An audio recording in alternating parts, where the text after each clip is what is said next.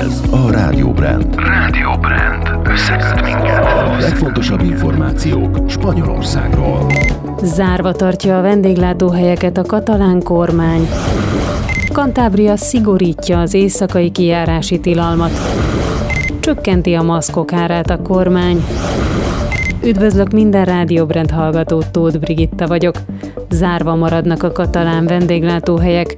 A régió kormánya csütörtökön úgy döntött, hogy november 23-áig meghosszabbítja a bárok és éttermek bezárásáról szóló rendeletet, a közösség karanténját, az önkormányzati és a hétvégi karantént, valamint az éjszakai kijárási tilalmat is. Alba Verhész katalán egészségügyi tanácsnok azt mondta, hogy a kórházak és az intenzív osztályok nagyon nagy nyomás alatt vannak, ezért továbbra is fenn kell tartani az eddigi korlátozásokat. Megszigorítja az éjszakai kijárási tilalmat a kantábriai kormány. Szombattól tovább emelkedik a tiltott órák száma. Este 10-től reggel 6-ig nem lehet majd az utcán tartózkodni, ez két órával több, mint eddig. A kormány egyelőre két hétre hirdette ki az új rendeletet, melynek értelmében a kereskedelmi tevékenységeket este fél tízig be kell fejezni, hogy mindenkinek legyen fél órája hazajutni. A régió kormánya a vendéglátóhelyek teljes bezárásától egyelőre elzárkózik, másképp próbálja megfékezni a vírus terjedését. Kantábriában szerdáról csütörtökre 258 új fertőzöttet regisztráltak, ami a közösség méretéhez képest rengetegnek számít. Már legfeljebb csak három fős összejöveteleket lehet szervezni Burgosban, így döntött Castilla és Leon kormánya.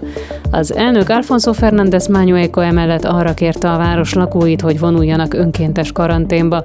Tovább szigorítják a vallási és civil eseményekre vonatkozó férőhely korlátozásokat is. Mostantól nem vehet részt 15 embernél több ilyen rendezvényeken. Burgosban jelenleg nagyon rosszak a számok, 100 ezer lakóra több mint 1200 beteg jut. Csökkenti a maszkok áfáját a kormány. A Gyógyszerárbizottság megállapodott abban, hogy 25%-kal mérsékli a lakosságnak értékesített műtéti maszkok árát. Ez azt jelenti, hogy az eddig 0,96 eurós ár 0,72 euróra csökken, így a lakosság még olcsóban tudja majd beszerezni ezeket annak érdekében, hogy védhessék önmagukat és másokat is a koronavírussal szemben. A kormány társadalmi, illetve ellenzéki nyomásra döntött a csökkentés mellett. A hírek végén időjárás jelentés.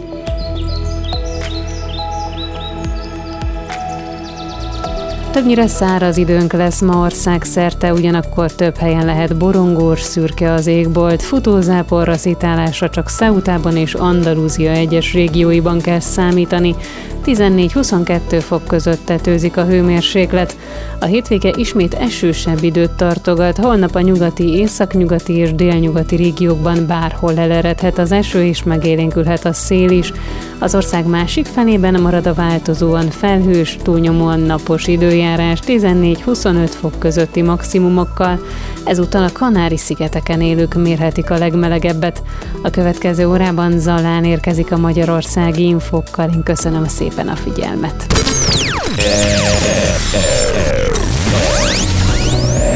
Ez a Rádió Brand. Rádió Brand. Összeköt minket.